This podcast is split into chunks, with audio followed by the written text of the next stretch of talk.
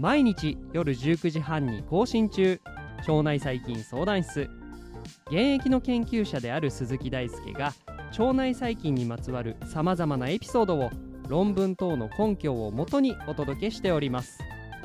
腸内環境や腸内細菌について詳しくなりたいあなたと一緒に楽しく最新の知見を学んでいきます。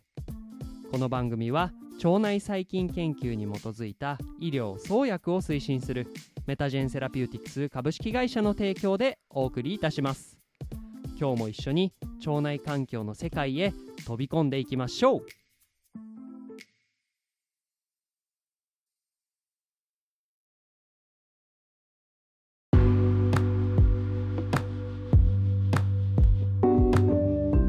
ということで皆さんこんばんは、えー本日はエピソード298ということでフッ素バクテリウムヌクレアタムが腫瘍形成を促進するという研究についてお話をしていきます。え今週は腫瘍と腸内細菌についてのお話を一貫してお話ししていまして、えー前回はですねポリケチド合成酵素アイランド陽性の大腸菌が腫瘍形成を促進するという研究を見てきました。今回は、えー細菌種が変わりましてフソバクテリウムヌクレアタムの大腸がんに与える影響を見ていきたいと思います、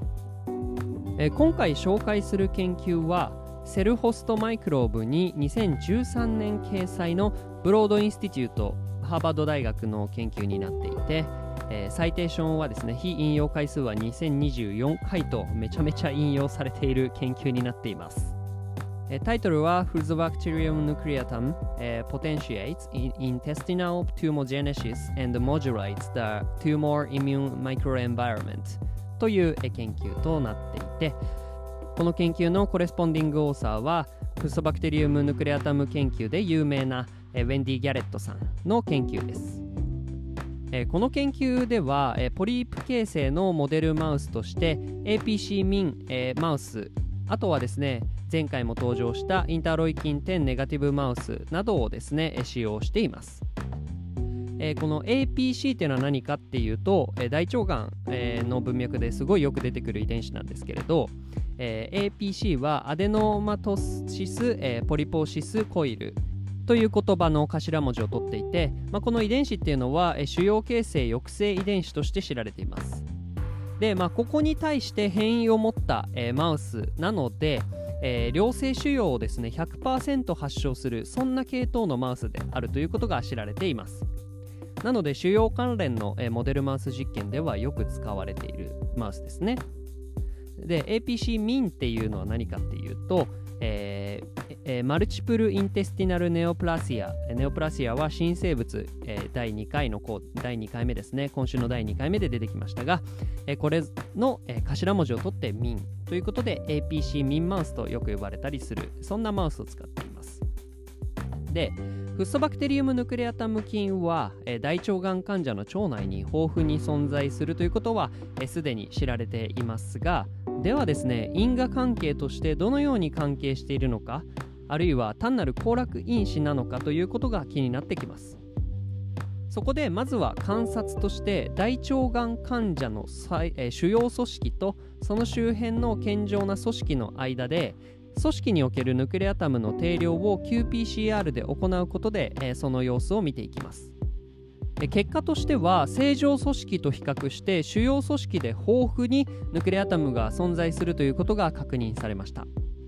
えここでちょっと注意ですが、え論文をえ実際に見る方にはちょっと注意しておきたいんですけど、えこの論文のえフィギュフィグフィギュじゃねえフィグですね。フィグフィギュア1の A の図が、まあ、今お話しした内容に相当するんですがこの縦軸と横軸のえ表示がどうもえ図上では逆になっていたのでぜひ注意して見てみてください。なんか結論が逆になってしまうので。で、まあ、もう一回言うと正常組織と比較して主要組織で豊富にヌクレアタムがえ存在することが確認されました。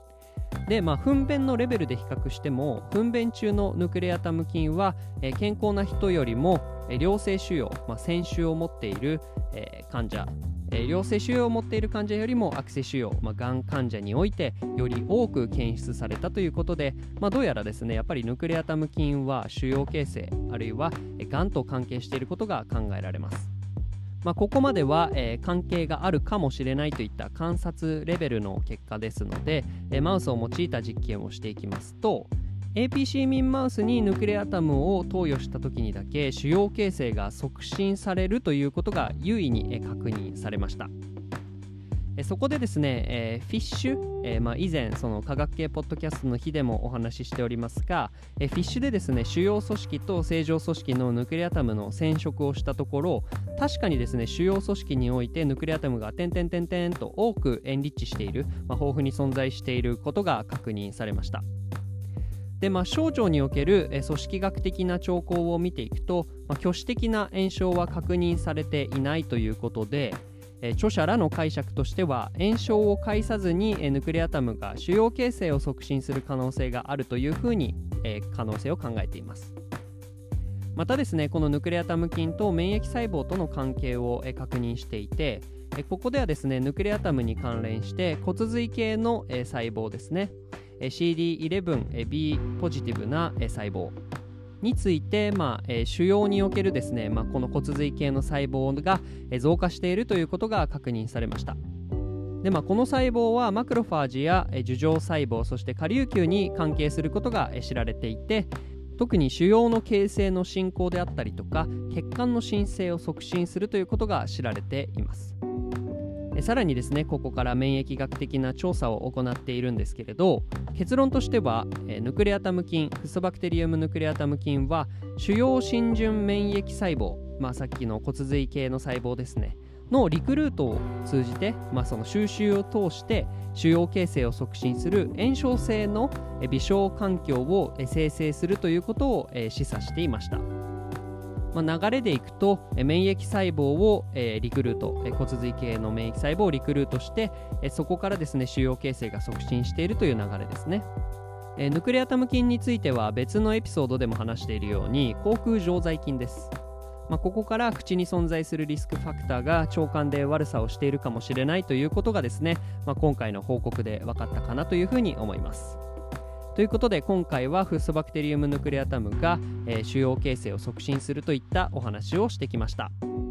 えー、腸内細菌相談室では番組に対する感想や質問リクエストを募集しています。Twitter や Instagram、Apple Podcast、Spotify からいつでもご連絡ください、